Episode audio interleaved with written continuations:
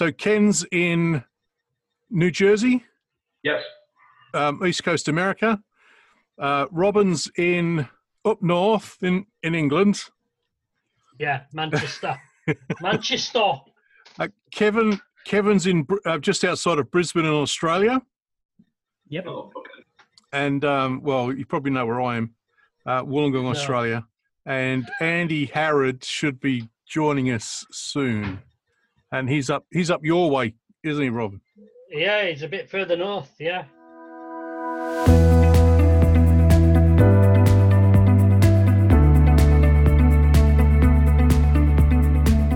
Welcome to the Full Stop Podcast with Sarah Lawrence from After the Storm, Berenice Smith from Walking Our Shoes, and me, Michael Hughes from Maldon Childless. This episode is one close to my heart. We've been able to gather more guys to give us the men's perspective of being childless, not by choice. And we have, for the second time, been able to coordinate three continents. I'm proud to call these men my brothers. The courage they show, leading by example in talking through what it's like to be male and childless, is what our community needs more of. So before I get emotional, let's get on with the show. Welcome everyone to uh, another man's episode of the Full Stop Podcast. Um, and in the room we have Ken from uh, New Jersey, East Coast America. We have Kevin Riley from Brisbane in Queensland, Australia. Yay for another Aussie. Uh, Andy Harrod from the U K, Robin Hadley from the U K, and Berenice and Sarah are very quietly sitting in the background watching all what watching what goes on. So hi everybody. We'll just do a quick hello. Hello. hello. You know that we're here. so, so this this could get messy because there's seven of it. Hang on, one, two, there's eight of us. Hang on, yeah, two, four, six, seven, eight. Yeah, my maths are okay. So what we'll do is we'll just go round the room and just um, the idea of this show is just so us guys can have a chat together and hopefully. Be a good, be an example for other men to join in or um, feel that they want to contact us because we are a hard nut to crack. Um, so let's go to let's go to Ken first because he's been he's been he's been um, uh, dying to get on the podcast for a while now. He's he told me some months ago. He said, "Look, I'll have a go." So Ken, tell us who you are, where you are. And uh, and as much as you want to share how you got to this spot, this place, and how did I rope you into doing this? Okay. Um, well, as Michael said, um, I live in New Jersey in the uh, U S Been here for about twelve years. Originally uh, from New York, was born and raised in New York, and in the Bronx. Probably heard of that in some of the movies, you know, when they're about the the, the, the gangs and stuff, but. Uh, where I grew up was a nice area. It's called City Island, California place. But let's see, I met my wife uh, thirty-five years ago. Uh, met her in a gas station. I was I was on my way early in the morning to get a cup of coffee and didn't think my car would even actually make it to the store to get to get the coffee. So I stopped in the gas station. It was on a Sunday. She was in there having car trouble. And of course, being a Sunday, there was no uh, mechanic on duty. So uh, I offered to give her a hand, see if I could help her out. And she said she was on her way to church. But when she came back, yeah, she would like me to look at it. And uh, I told her I'd be down my brother's boatyard. She knew where that is, knowing the area. And she came down. A couple hours later, I was very surprised. So it was just, yeah, okay, I'll come. You know, would never show up, but she did. And, well, ten months later, I asked her to marry me, and we did. She did. And uh, been with her for thirty-five years now. Uh, beautiful girl, love her very much. She's very, very uh, caring, sensitive woman. And she has been with me with, with my issues. Uh, she was married before and does have two children from that. When I met her, they were they were grown. I think they were eighteen and fifteen at the time, and they didn't, you know, didn't live with us. So I had no no dealings in their in their growing up. Uh, I don't know. Uh, we've. I, I I feel with the child childless issue, it's it's. It was easier for me to deal with in the early years of our marriage. It's, it's been seemingly getting compoundingly harder the older I get. Uh, you know, I've had to deal with things throughout the years, and uh, you know, different different occasions, like going to a, a well, her kids' birthday parties, uh, weddings. They both had gotten married. Uh, And then each of them had two kids. So all this was, like I was saying, I, as the years go by, it was getting worse and worse, because now I see her kids having kids, and uh, and I'm still without.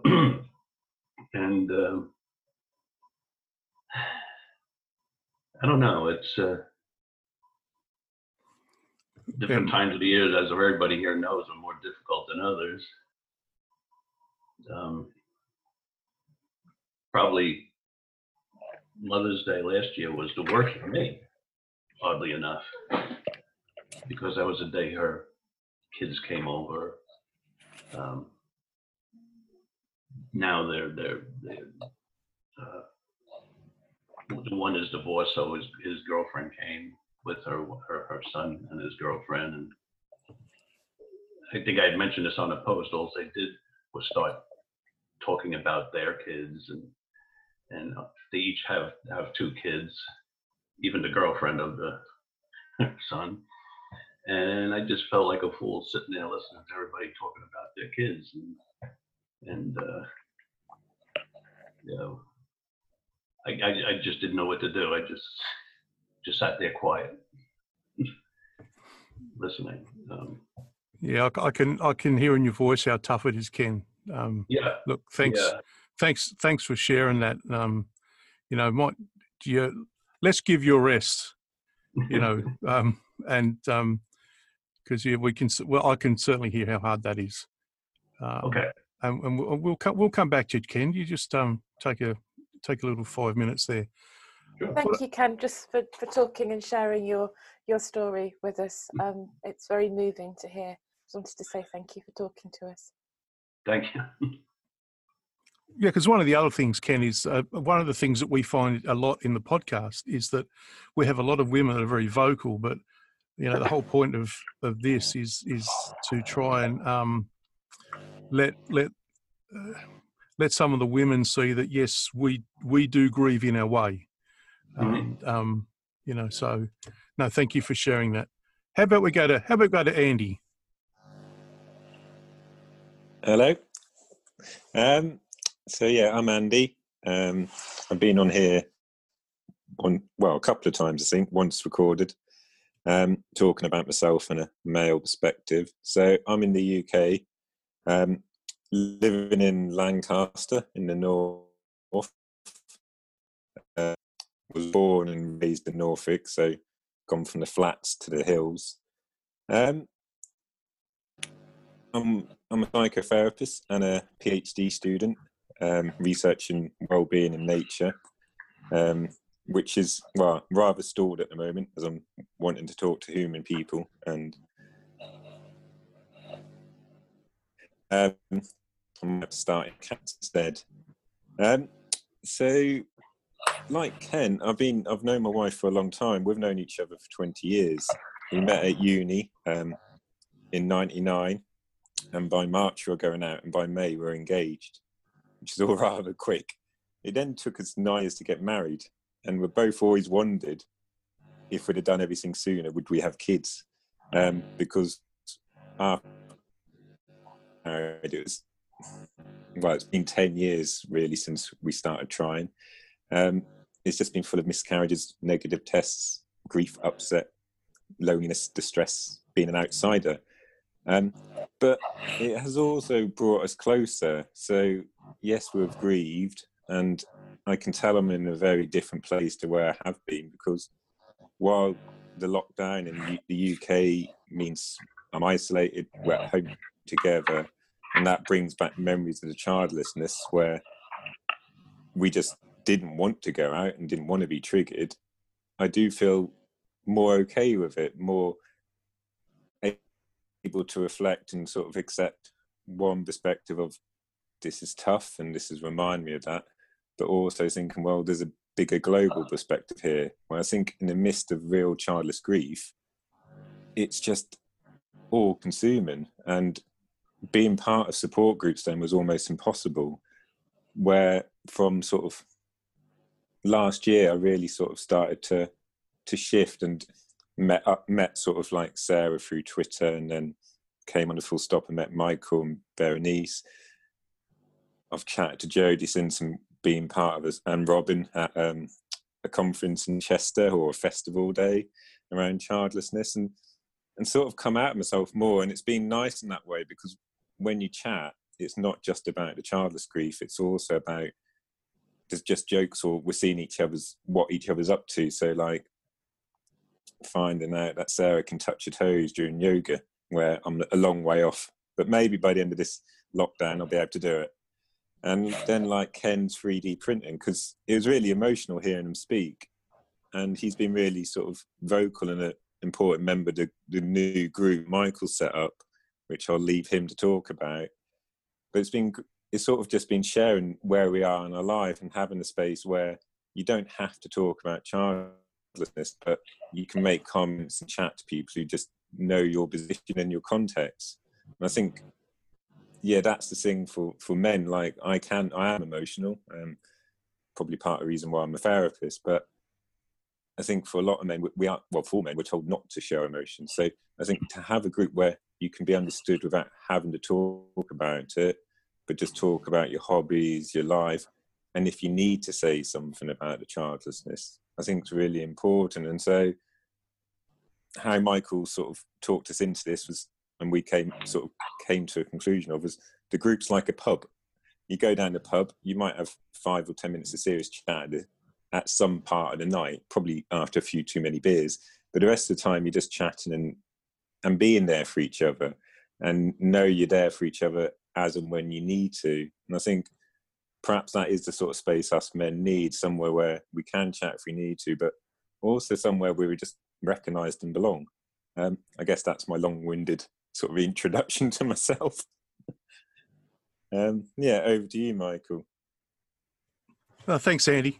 Um, I'll tell, I'll tell Kevin, I'll leave you till last, so that, you know, because obviously Andy's been on the show before, Robin's been on the show before, and then, you know, you might get a, um, I'm just thinking about in terms of uh, comfort and confidence. So how about we go to Robin next? Hi. Hi, everyone. Um, yeah, I'm, I'm Mancunian. That says a lot, doesn't it? um, a working class Mancunian from Old Trafford. Um, yeah. Gosh, that's suddenly I'm stuck for words, which is unusual. Yeah, no, rubbish. Yeah. I don't believe that. Well, it, you know, just uh, where to start. Um, I always expected to be a dad. Just that was uh, the way it was going to be. I come from a, a large family of eight, and I'm seventh youngest, four boys, four girls, a working class. And it was just, you know, you're going to uh, leave school, get a job, get married, and have children. That was that was it. Um, and I did. I did those things. I left school, uh, first on the list, and uh, I did get a job, amazingly, and I found someone, and we got married, and we were at that stage. I was in my late twenties, um, and she was mid-twenties, and we were going on to the next step, to have children. We started doing the, the baby-making sex and all that sort of thing, and then we split up, and we split up, I think, for a couple of things. One is, I think we were pretty immature when we got together, and certainly for me there was a sense of uh, not being on the right tack or in time with everybody else, with my peers. I think possibly the same for her. And again, when we started uh, trying to re- reproduce, although it was the next step. It was almost uh, an out. We were trying to fit a, a template that we weren't right for at that time, either of us, uh, I think. And we, we split up. Uh, at that time as well, there was a big mortgage hike, economy tanked and all that sort of thing. So I was stuck with the house. So that meant I was two or three years, and they're sort of crucial years. I couldn't really go out, so I couldn't really meet anyone because I was stuck financially. But then in my mid-thirties, I did meet someone, or that financial thing went uh, away. And we, it was a really deep, intense relationship. And uh, she said to me one time, you know, uh, I want to have children with you. And compared to when I was married, I felt very different, that actually I could do that. Whereas when I was married, it was very much, well, how am I going to provide? Uh, I don't have a great job. What's this going to do? There's a lot of pressure there. But this time, in my mid-thirties, I thought, you know what? I can do this. You know, we'll work things out. But then we split up. and uh, and then I met my, my wife. We've been married uh, twenty years. We've been going out twenty-five years, I think.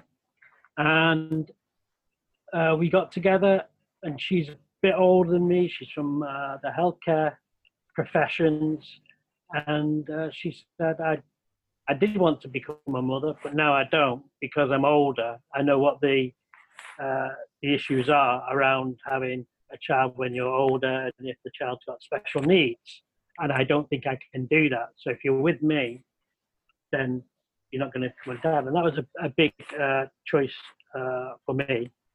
And so I chose uh, that. And I chose it for a number of reasons. I was nearly forty. I'm not that confident. Uh, yeah, I may come across as a smooth, articulate player, uh, but I'm not. It's all a facade. um, and there I am, deflecting into humour. Fantastic. um, but no, it was... At that time, who would have me? Who would have a thirty-nine-year-old, forty-year-old?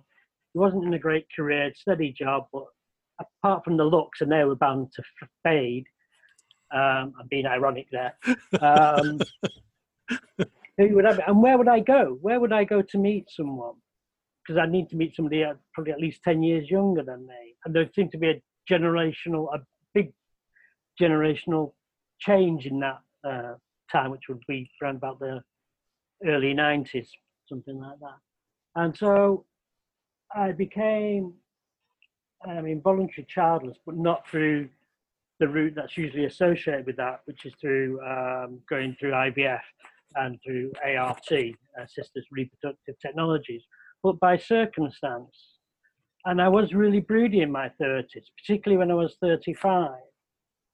Um, It was like everybody else could produce kids out of cupboards or out of the pocket. And I felt very distant. You know, there's uh, the Woody Allen film, and it's quite a common image of being in one carriage by yourself, and across the tracks is another carriage, and they're having a big party. And everybody seems to be having lots of fun. And there's that sort of image and feeling of sort of being connected, but being disconnected, and disconnected, uh, I guess, physically, but emotionally, and narratives and things you can talk around as well. I'm really going well here now. Um, You've warmed right up. There you go. I've warmed right up. And then in my mid-forties, I changed. I started to look at doing counselling. I trained as a counsellor, and I did a, an M A, and for my dissertation, because it's counselling, had to be something you'd experience. So I just said I was really broody in my thirties. And my supervisor said, they'll do that. And that's when I found out there was really nothing about men and the desire for fatherhood. And the feelings, uh, biological feelings, and I do believe there's a biological urge there, uh, but also those emotional feelings and the narratives around being a father and not being a father, and the losses uh, around that for you as an individual. So that's why I became interested in, really, uh, just in myself. That's, it's all a narcissistic process. Oh, I did my M A and found out, no, actually I wasn't the only one. That was a core one. Was I the only one who was really desperate to be a dad, who'd be in a pub and just feel completely isolated? Um, mm. Like there was a glass uh, case around me. I was there, but I wasn't there. I was in contact, but I wasn't in contact, uh, and felt depressed around it, and uh, did some now out of context, age stage sort of ways of behaving, because sort of hanging out with a younger crowd, because all my peers were parents mm. and doing parenting things. Yeah. And that's that's like a uh, if if life's a like a big Costco warehouse place, that's an aisle I can't go down. Mm. Yeah, it'd be interesting. Uh, um, interesting to get the girls' perspective on, um, you know, um, listening to this and and um, how the perception of males are compared to what they're listening to now. Well, I'll tell you what, let's go over to Kevin. So, um, Kevin, uh, as as you're fairly new to this, just just share what what you're comfortable with. Um, so, yeah, look, tell us who you are, what you do, what are your hobbies, and I know what your hobbies are. It's, uh, uh, and and how did I rope you into this? It's all Sarah's fault. um no uh, i uh well I, I work in I T uh and uh i'm oh oh well, i'll just i'll start rambling, and if I get too far off the beaten track or I need to stop, just tell me. But uh, uh Sarah and I met at work. um I used to work for a, a community organization, non-profit community organization, doing their I T, and um Sarah was a community worker. And uh, that was oh, about twenty years ago. And um, uh, we, we, we, I guess we fell in love, didn't we? It's um, we we wound up spending far, far too much time at work, chatting rather than doing work, and getting told off. And and uh, anyway, we um, well, Sarah, Sarah's always wanted to to have kids. I think thinking back on it now, I was probably scared witless by the whole thing. It's uh, uh, in hindsight, if it had all just happened the way it's supposed to happen, you know, the it it, it would have been it would have been amazing, uh, but uh, it just didn't. And uh, we jumped through all the hoops, all the different kind of uh, processes to try and try and make it happen, and it just didn't. And um, I think it was, I've come out of my shell a bit more than than I used to be. I was, I've always been, how would you say, sort of when when you're a kid, you know, you're kind of uh, chronically shy. It's uh, as an adult, kind of, uh, I guess the kind of adult equivalent is still the same thing, really, isn't it? You kind of uh, just don't know what to say, and and not well I suppose struggle to relate to people or whatever. It's uh or think that there's more going on than there really is. But um anyway, so in the environment, you know, friends with kids, it was um you kind of want to be engaged, but uh it's all it's kind of you don't know where to start, I guess. It's kind of, you know, I guess when you look at other people, it's kind of when they're your own kids compared to someone else's, when you've actually had some, it's uh there's a difference there. But when you haven't had any, it's all uh, I don't know, you've, you've got no reference point, really. Mm. Anyway, um so but going through the whole process, I mean, it was I don't know uh it, it's twelve more than twelve years, I think, that we kind of uh rode the roller coaster, and it really was a roller coaster. It's uh you, you kind of particularly it's kind of you're hoping things are going to work out, and then it doesn't, and you kind of pull yourself together, and then it's like, okay, well, we'll go again and see what happens this time. And at some point you have to get to a point, or well I suppose you have to you got to kind of draw a line in the sand, or for whatever reason. It's uh So, um, yes, it's. Uh, uh, yeah, I, I can I can totally sympathise with you, Kevin, because um, as you're talking, I'm just remembering a time where I was sitting on the on the lounge, um, crying my eyes out because Vicky's going, "Let's do it again," and we're we're forty yeah. by now, mm-hmm. and I, I hear you. I'm going, I can't. I just, and I'm, I'm just, I've never cried so much in my life. I said, I can't do this again. I really can't, because that, that, like you say, that roller coaster, for some reason, those dips get deeper and mm-hmm. deeper and deeper and deeper. And it's, you kind of, I think I, I kind of put my feelings around the whole thing on hold because it was, uh, you know, uh, just trying to, I don't want this to sound bad, but trying to trying to cope with Sarah not coping with the roller coaster was enough to deal with without kind of processing, try even contemplating processing what was going on for me, I suppose. So even now, it's kind of a lot of the time, it's I, I don't I don't think about it too much, but you do get.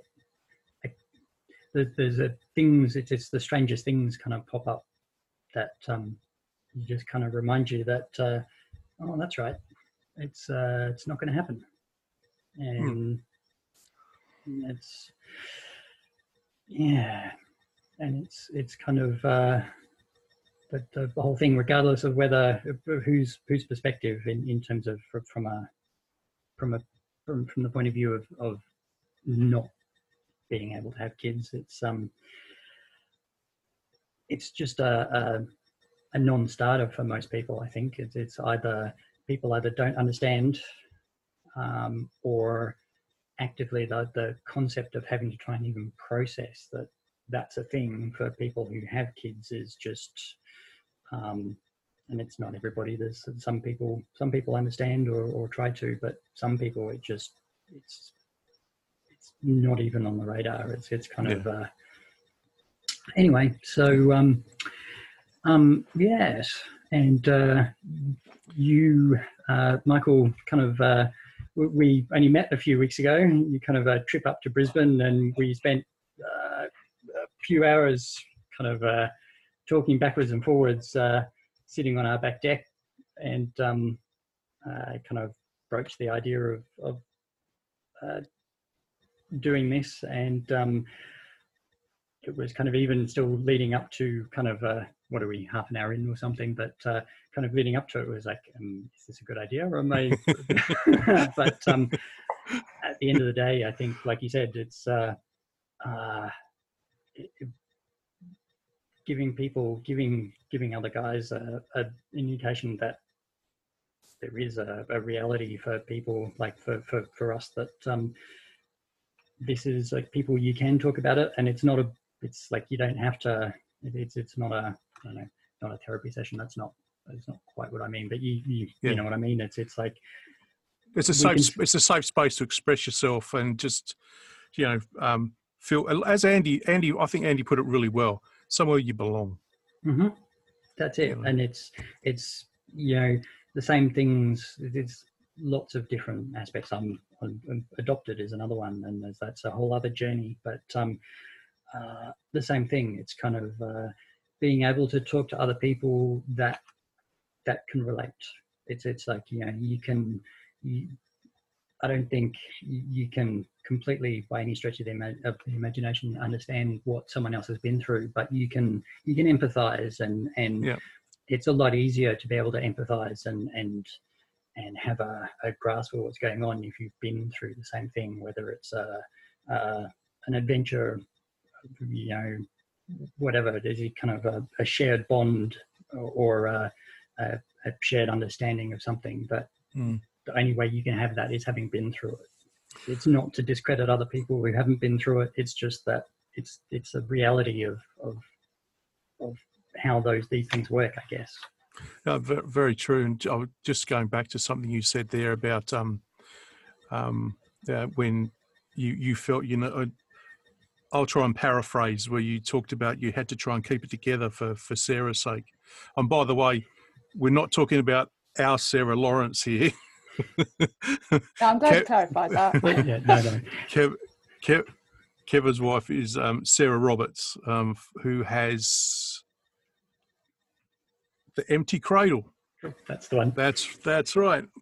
Um, yes, but going back to what you said about um, um, holding it together, um, my wife has often asked me, you know, why, why didn't, why didn't you show emotion, Michael? Because I felt so alone.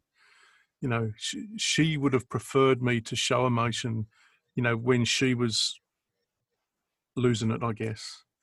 And I said, look, I couldn't, because I was scared shit. I mean, I, I thought if, if you've lost it and I've lost it, then we're fucked pretty much.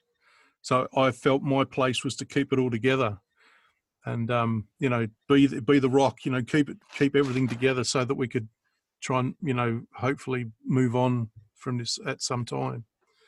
So, yeah. That's something I've learned from, from you, Michael, but also just wanted to say that as well. Um, sorry, my microphone's in the wrong place, but I think that's, um, that's been something I've, I've learned from you. And I think what you've said there, Kevin, is absolutely spot on. I, I just sat there nodding my head furiously because mm. that was, I can remember that vividly at the end of the last cycle of I V F that we had, or what then became the last cycle of I V F.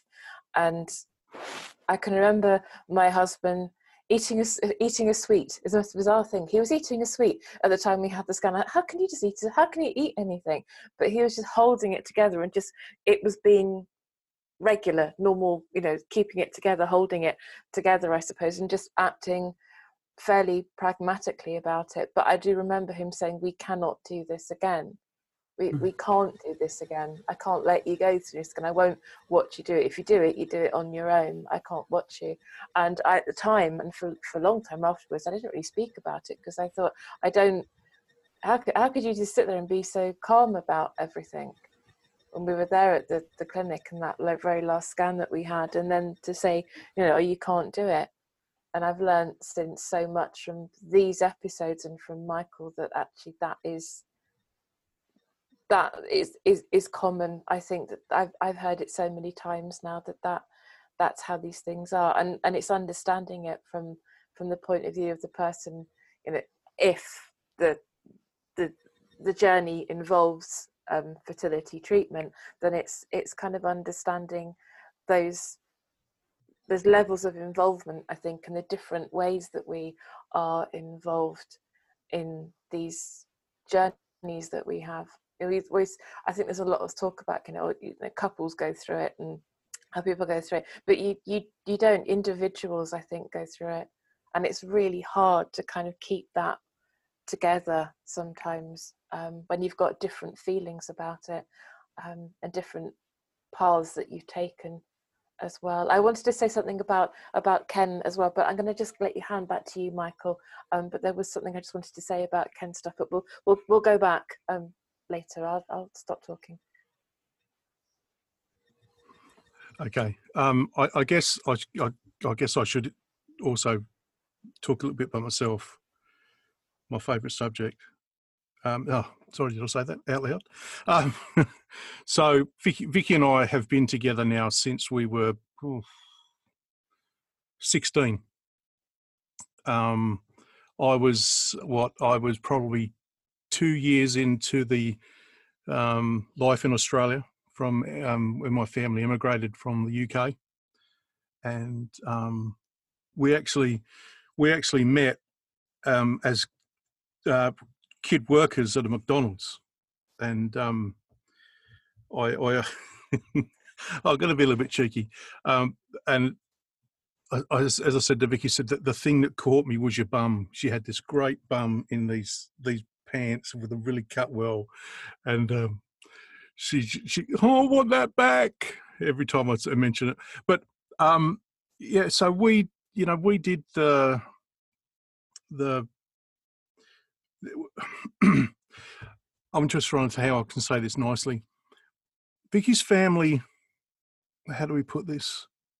Vicky's family were motivating her to have children early, at like eighteen or nineteen. And like Kevin mentioned, you know, that scared the hell out of me. And my parents had always sort of put into my mind, mid-twenties is the time, is the time. So there was always a little bit of friction there. But um, when we did, we when we did start, well, actually, she was always told that she would need help getting pregnant. And when you're sort of eighteen, nineteen, twenty, that means nothing. You say, oh, yeah, whatever, you know. And um, when we started to actually try, you know, earnestly try, um, yeah, we went through the whole gamut of fertility treatments and got to thirty-eight, and we were we were broken, absolutely smashed, and um, we decided, no, that's that's it, stop. Uh, we um, the wonderful thing about Australia is when you've worked for your employer for ten years, you get long service leave, so you get ten extra weeks of holiday. Sorry, Robin, I saw that look on your face. And along with our annual leave, we went on a round-the-world trip for fourteen weeks because that's what we felt we needed to do. And we did, and we had a great time. Although I must say, spending twenty-four seven with your, you know, with with your partner, um, you know, rushing around, and the last two weeks was a European tour that was abs- was aimed at people of our age, up at six, in bed at twelve. We were absolutely ragged by the end of it. And luckily, we're still talking to each other, which is good. Um, now, the pro- it was a great holiday, but the problem with that is, is it put our minds in a really positive state. And Vicky's gone, let's do it again. So, oh, okay, all right, let's just do it again. Because in her, in her way, it was, I don't want to ever have regret. I want, I want to make sure I give this the best I can. So we did. And um, we had, I can't remember now. I think there was enough for three more embryo implants. And it was on her birthday that she was told that one of them worked. And it was a few weeks after that, that's September, I think it is. Is it September, when Father's Day in Australia? Anyway, Father's Day, miscarriage. So um, those days for us are, are pretty, they're tough days. Uh, and and that was when, um, that was that was the last cycle, that was the last lot of eggs, that was it. And that's when we drew a line in the sand. And I will say that it has taken us ten years to get to where we are now, where we are, is it, it's ten years of, of, of learning to accept. How, that's a good way of putting it, I think. Yeah. Um, now that doesn't, and, and like a lot of females talk about on this show, on this podcast, is they, it, it never leaves you, but what it, but you learn to manage that grief better.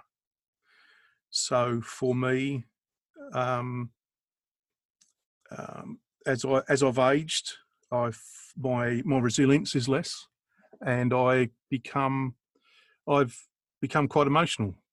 And um, so, you know, if you're a regular listener to the podcast, you'll hear me choke up quite a bit, um, and I, I feel that's a good thing for me.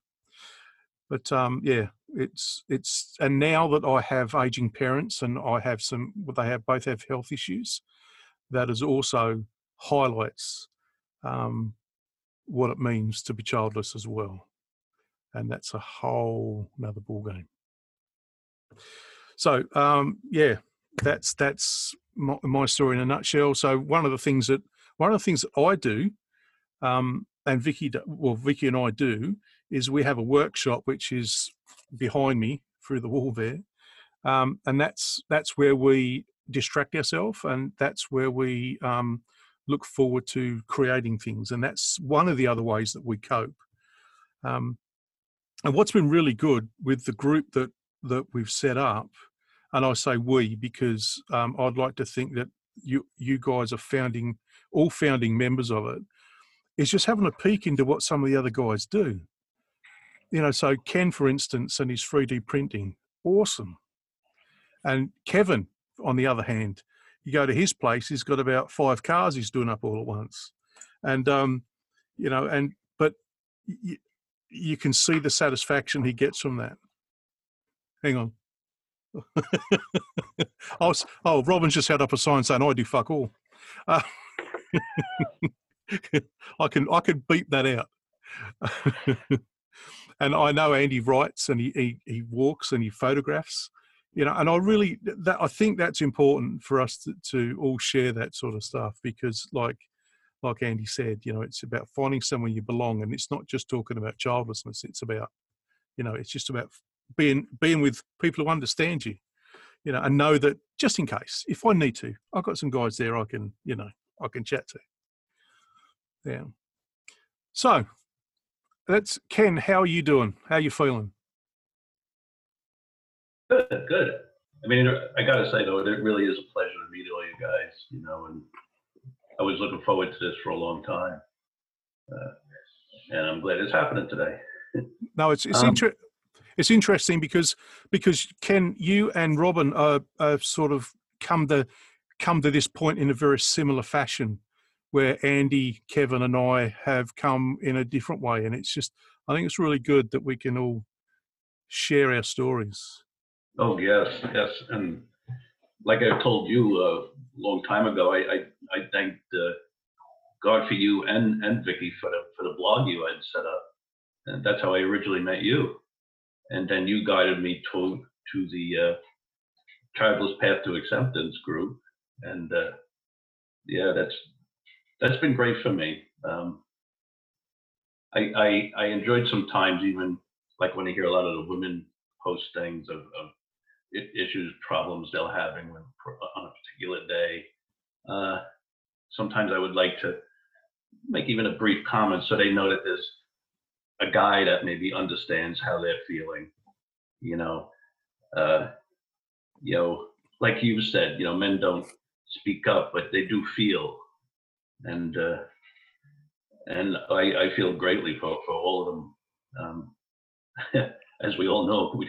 We all know what they're feeling and going through. Uh, I know my situation is a little different than most because my wife has children already, and uh, you know, that's been some issues with me at times. Uh, even on a daily thing, sometimes when the son maybe calls to see how she is and all, and and I hear her into the phone, "Hi, hun, how are you?" You know, um, you know, and I don't have someone that does that with me, you know. Yeah, I, I understand that. I, I, um, I've, I make no secret about this. I've always seen babies as like high maintenance, and yeah. there's never, it's, it's never been something that, that I thought I'd enjoy. But I'm watching my niece and nephew grow now into, into mm-hmm. them teenagers and young adults, and you know, you've seen how the parents of my sister and her husband have molded them, and, and. Mm-hmm. And, and I know this probably offends some people, but they've now become very interesting, and I can see the, the you know, I can see the value in them, and yeah, I I, I do feel left out in that respect. That I, I I feel like I could have, for want of a better word, I feel like I could have made a really good child as well. Yes, I mean, yeah. I actually have four grandchildren. My my wife's son has two children, and his daughter has two children, and them I've I've known since birth, and I played with them when they were young, you know, when they were little. Loved playing with them. I, I really enjoyed them, and uh, and uh, you know, they had fun with me too. We, we you know, and they're, they're they're getting older now, and they're still they're terrific kids, and uh, mm. you know, you just miss that, you know, like. Uh, was your your child, you know, uh, you know, seeing him grow up, yeah, and, uh, helping him with things, you know, with issues, troubles, Yeah. So it, um, I, I get the feeling, Ken, that um, it must be, it must have been a pretty lonely existence for you. You know, one, I guess, and I'm not trying to be derogatory to your family, but um, you know, um, you feel somewhat isolated. But I would imagine too that there's not much support around you or, or at your work or things like that. No, no, uh, work, no, no. Work is where I get most of my uh, torment. Tormental thoughts, I, I guess you would say, from yeah. listening to people talk about their kids and all. Uh, friends, I, I have no, no, no friends that can support me or family. Uh, that it's been all you guys, you know. Uh, that's the only place I get my support, and and my wife has encouraged me to to talk to you and and the people on on the group. And uh, at one point, I'd like to just read a. a a text that she had sent to me uh, last month. And it, it helped me to understand that, that she understood me and how I felt. Uh, it was really, uh, it was kind of eye-opening to me to, to, to really know now how she she sees and, and understands how I'm feeling. Uh, it's, it's oh, please, please go ahead and read it if you want. Okay. Uh, last, last month was my birthday, and a week after that, we had a, a small little gathering at the house. Uh, her two kids and her daughter brought her now boyfriend, and her son brought one of uh, his daughters. But as always, the conversation went to each one's kids and things. And but I, I came in the other room for a minute, Mike, and I was really upset. And uh, my wife said she was she was very sorry, you know, that I had to go through that. She sent me a text yet the next day when I went to work. It said, "Yesterday was a very difficult day for you. I could see in your eyes, I could I could see your eyes go blank, choke down your food. My heart is broken for your pain. I've never felt such compassion for anyone like I felt for you, the most precious person in my life. I don't take it lightly. It seeps into my soul. Please speak to Michael and the other end. I'm for you a million percent always. I love you and I'm here. You don't have to answer. Just know this is from my heart. I am concerned." Then I wrote back, "That's why I love you so much, because I know you do care. I know you're concerned and I know you want me okay. When you came into the room where I was and said you were sorry, I could see it in your eyes that you were. And more importantly, I felt it. Thank you." So that was, that was very eye-opening to me in a way, I guess. Uh, I, you know, she's told me she understands before, before that how I feel and stuff. And, and this was really an eye-opener to me that she did. Well, I, I, I, I'm actually, one thing I'm impressed that you held it together, because I couldn't have read that out without crying. Um, but I, I, to, to me, that seems such a positive thing that you two are now beginning to communicate about this. Yeah, it's, I mean, just as much as it's been difficult for me, it's been very difficult for her. Yeah. You know, she doesn't know what to say to me sometimes.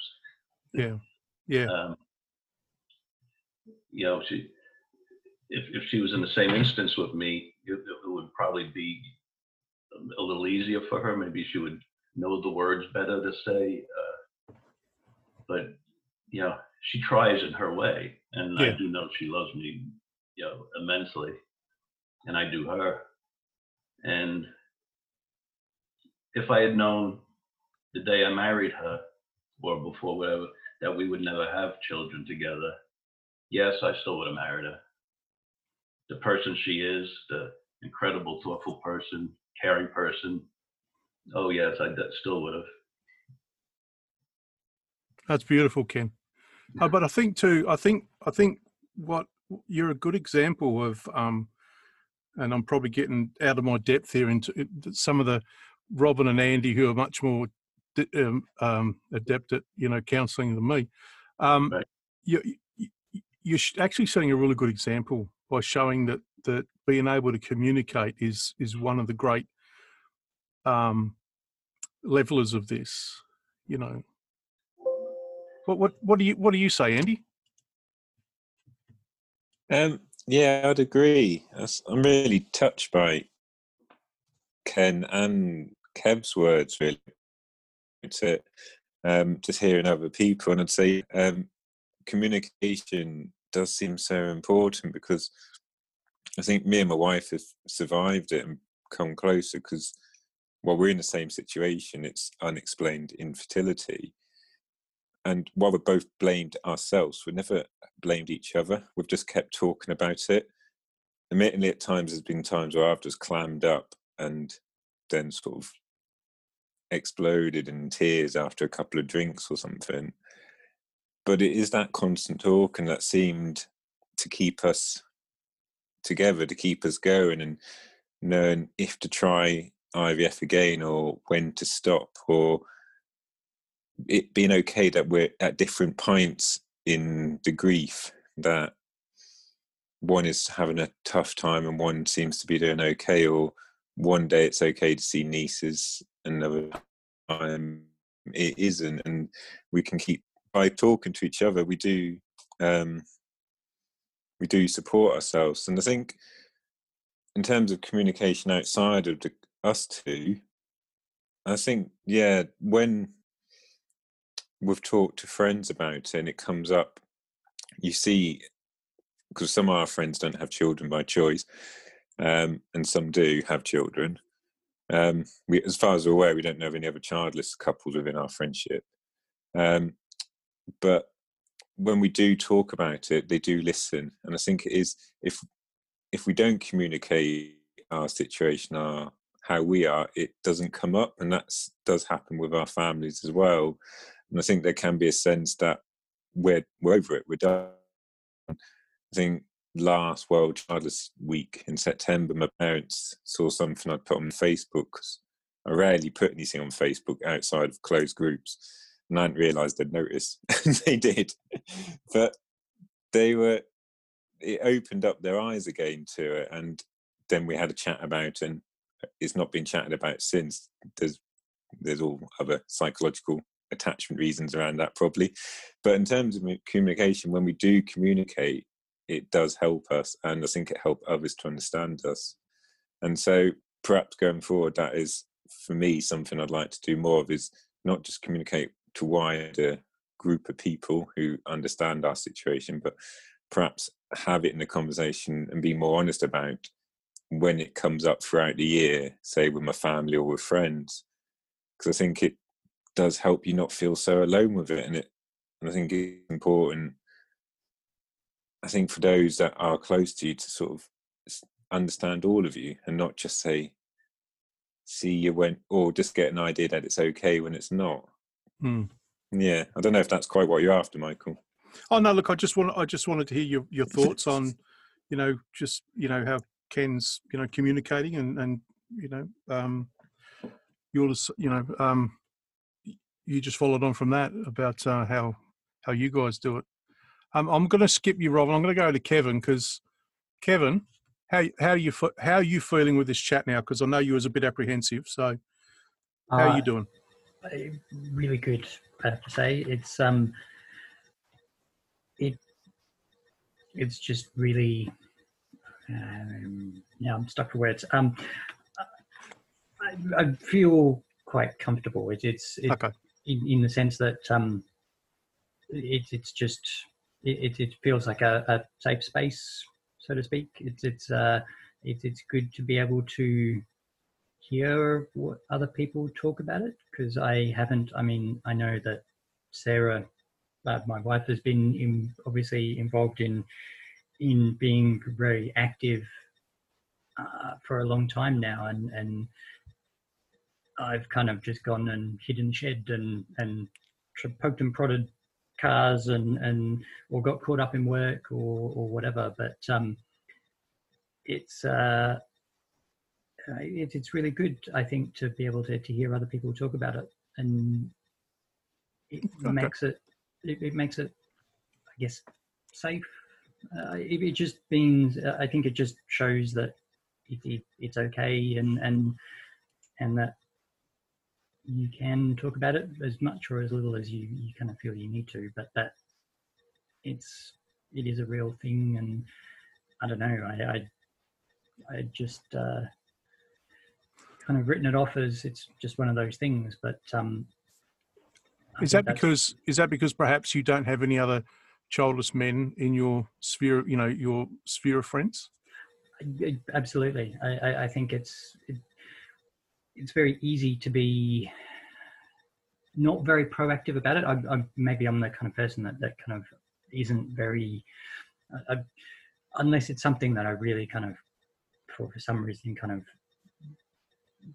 get involved in, and I'm just kind of really enthusiastic about, and I will kind of follow up certain things. So it's, uh, but if you're in an environment where you don't have any kind of other reference point, you don't have any other people that, that yeah. kind of share the similar kind of views, or at least kind of un- have an understanding where you can have a conversation with that, that doesn't feel like kind of people, I don't mean this in a bad way, but you know, there's a kind of, you can talk to people about things that kind of are, are open and, and, and comfortable to talk about things, but they still don't necessarily, they don't have an understanding of it. So yeah. So whether it's childlessness or, or adoption, it's kind of, it, there's a difference between talking to uh, someone who's just good at listening and, and is, is being a good friend or whatever, and someone who isn't any of those things, but at the same time really understands the realities, at least from their perspective, of what that's like.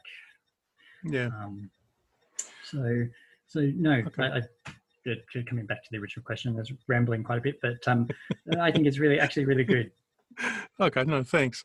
All right, Robin. Robin, I, so hang on, I'm not on mute. That's right, you're on mute.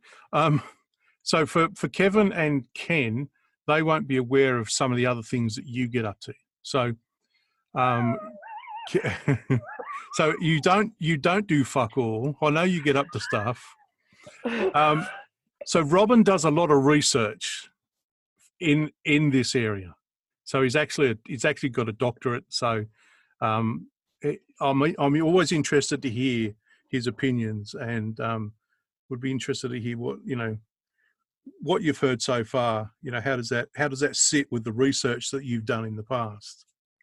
It, it all fits in uh, really nicely. I just want to say to Ken how moved I was by him reading that text out and what it indicates about Uh, your relationship with your, your partner and with yourself as well. And uh, what struck me was um, we're all actors. We all put a facade on, and there's an inside us and an outside us, and there's a, an us that's negotiating that bit between the inside and the outside. And in our part of us that's trying to fit in, we draw on scripts from the outside world that we can occupy.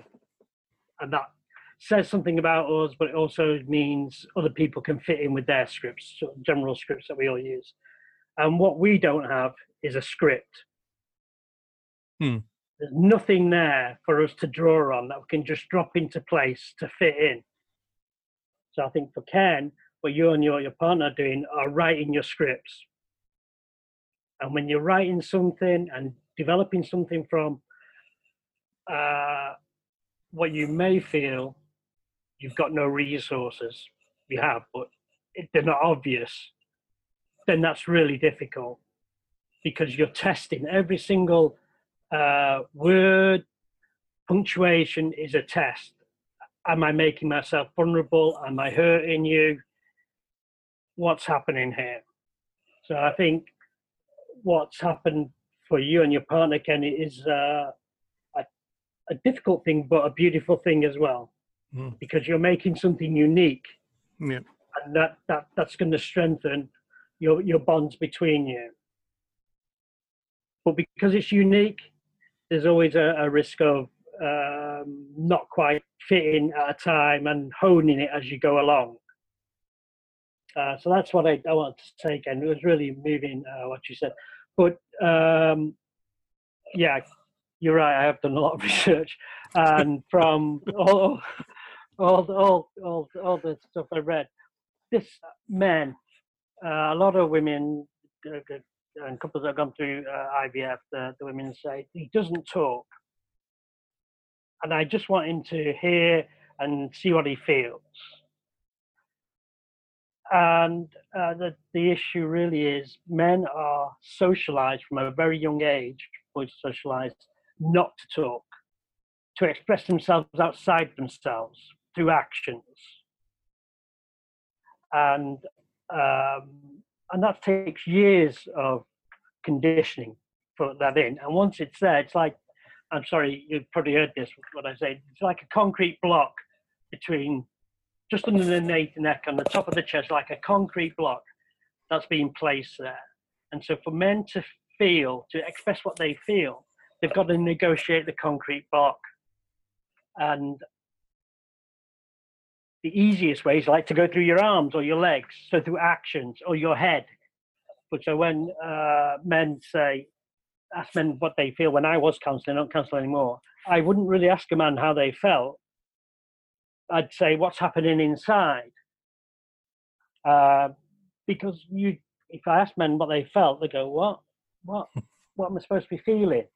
It's a it's a dissociation that's been placed in there uh, earlier. I've gone a bit technical here, haven't I? Sorry about that. Um, but what's been found out about men and uh, therapy is if you writing, drawing, action orientated stuff really works. So doing things like your three D printing, Ken, and thinking around that, and then sort of working on the outside in. Whereas for women, it's usually for the inside out. is is a, a good thing. So for men to do activities, to get structure there, to respond to how you're being conditioned is a, a, a good thing. So for for men, it's not that they don't feel, that do feel, it's how they communicate that feeling that's different mm. to to women and how they've been conditioned when they've been brought up. And so yes, the rock is very much a, a common thing that men say. And the rock, because everything's uh, fluid. It's like I'm sat in a storm that I can't control, so I've got to be the rock. Because if we're all stormed and pulled, and then where are we going to be? Uh, it's a rock, or is it a volcano? Yeah, true. And because uh, a lot of that stuff's been stored there, bubbling and bubbling. And sometimes for it to be released, it'll be an explosion, or there's a diversion to get, a, to get away. But um, for, for minutes, it can be difficult to be sat there and talking about what they're feeling, because those skills to easily trans- communicate it are need building. Yeah, no, I certainly um, totally agree. So, girls, I'd be interested to hear your... Uh... Your your observations so far. Bloody hell! That's the toughest pub session I've ever been to. I'll be honest with you. Me too. Where's my beer? Wow. No, I just I just want to thank you all, gents, for being uh, very open and honest. Because I, I don't think you know most most of my friends are, are blokes. If I'm honest, I've got a few girly friends, but um, most of them blokes. And when we're having problems, we go down the pub, and it gets masked in drinking and laughing and joking, talking about football. It doesn't really ever get into the what's actually bothering us. It's like a ginormous elephant in the room. So a lot of them are, are child free, so they've had they've made the decision not to have children, but some of them do have children, but they know that obviously I'm childless, but it is a ginormous elephant in the room that I don't really talk about with them, because I don't want to sit in a pub and bring everyone down. Basically, it's not really what I would call Uh, a safe space, if you like, for want of a better word. Mm-hmm. It's just not what you do, is it? But no, mm-hmm. Thank you. And Ken, your your your wife's words and your wife's your, your words back to your wife were just beautiful. You'll go, Berenice. Okay, um, I, that's interesting. You said about the pub, because I've actually found, although I'm like you, I I don't have that many friends um who are female. I if they are, then they tend to be from from our community, um because you just need that safe space. And in fact, actually, oddly, it's more some, not all, but some of my husband's friends have actually been more kind of, they'll, they'll just simply take, when, when I was going through treatment, they would take me aside now and then and just go, you know, yeah, okay. That would be it. They're, they're older, um, they just, you know, you're right. And, you know, they talk about their families and their children, but generally speaking, I found it a lot easier because it wasn't full on emotion and it was just a kind of a, a check-in, I suppose. Um, I made some, I, I wrote some stuff down and I'm trying to just, what did, what did I write here? It was about, I think going back to that communication and what you were saying, Robin, and, and related back to, to Ken too. And we talked about it in one of the very earlier podcast episodes, and it's about finding ways of communicating. And we talked about speaking and writing and finding a way to communicate, because sometimes there just aren't the words, I think, to express what we've been through. Um, I think that's really difficult sometimes. Even in the podcast, we we struggle sometimes with words, and we sort of sit here and stare at each other, and some someone will find something, but it's never always the right thing to say. So, and sometimes I think writing it down can be really helpful, whether that's a text. I, I found that really an interesting part of this conversation. Um, I think that's really important to talk about that and different ways of communicating. And the other thing as well, I, I'm just so grateful that that you're here, um, Ken, talking to us about being a step parent, because we, I think, and like it's, it is such an, an, an elephant in many rooms when it comes to to childlessness. You know, is that kind of like, is that the the, the thing? Is that that you know, would would that actually solve? And I've certainly confessed and said, well, if someone from Kenny's past appeared with a child, how would I feel? And you think, oh, well, you know, maybe that would be quite a nice thing, you know, throw everything to turmoil. But in those dark moments when actually what you want is just to let out those feelings of, of, of being a parent, you think, oh, maybe that's a good thing. And actually, of course, well, it, it, it's bloody hard. It's absolutely, and, I, and I've learned so much from this conversation. I learned from before when we'd spoken in the previous podcast episode, and you've um, shared your feelings um, online. But I think that's so important that we have that conversation, because I think it it's often another level of isolation, because people make so many assumptions about, oh, well, maybe perhaps being a step parent is actually a, a, a good thing. And of course, it's no more of an easier thing to deal with than we get that thing of, oh, why don't you just adopt? You know, it's it's all those tricky areas that are very hard to talk about when we haven't been through those paths ourselves. Um, it just goes to prove there's so many ways that we can end up here having this conversation. But most of all, actually, I just want to thank Michael. I've actually just texted him anyway and just said that you, it's brilliant, but just this is just just so brilliant. Thank you, because I've I've learnt loads. I really hope that that there are, all our listeners will just learn something so powerful from this episode.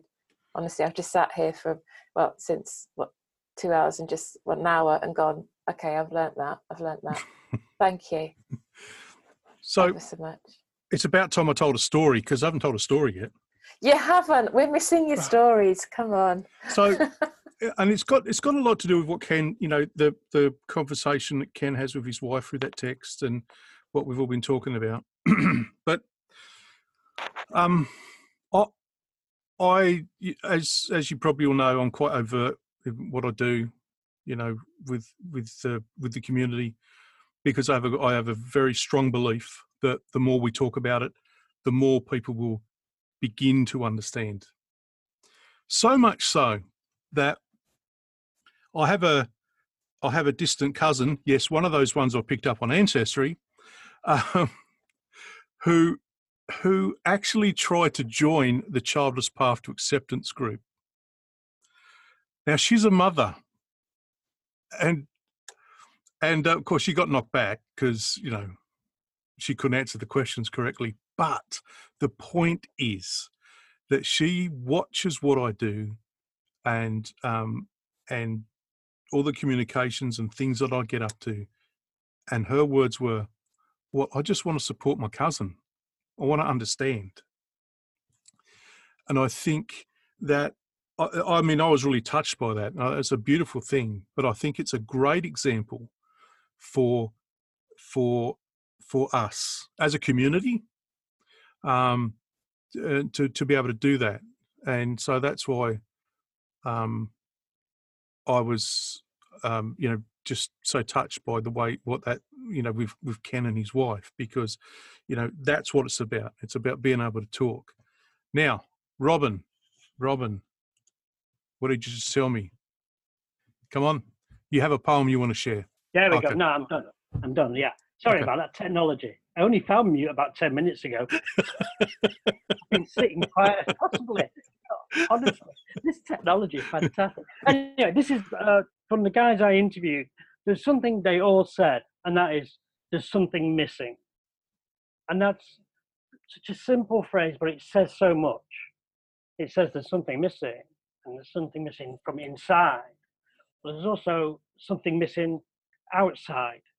So like I was saying about the script, and we're a blank piece of paper, there's that's the missing. Okay, so here we go. A conversation ended before it began. Scatterings of coulda, shoulda, woulda, dada, the latent maelstrom of the non-man. There's something missing, holding a life-wide gap. Breathing wallpaper, I am whole and incomplete. There's something missing, first to be left behind, first to be sent in. This line is not complete. Is a perfect place to finish this episode. But there was so much more that we discussed. We have a lot of female listeners asking us to do a Father's Day episode, just like we did for Mother's Day. So the boys and I gave our thoughts on that too, but you'll have to wait till later in the year to hear that. We would like to say thank you to Ken, Kevin, Andy and Robin for being courageous and spending this time with us. I like to think of the boys as my brothers from other mothers. And so much so that we have a small private group on Facebook where we hang out from time to time, uh, updating each other on our lives and having that place to belong.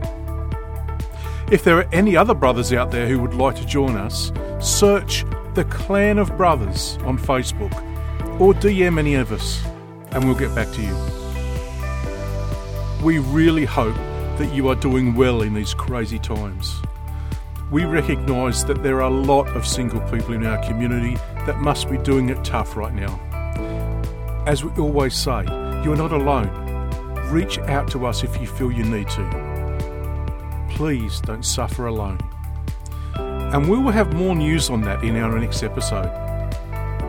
Now, we would also like to give our thanks to those of you on the front line right now.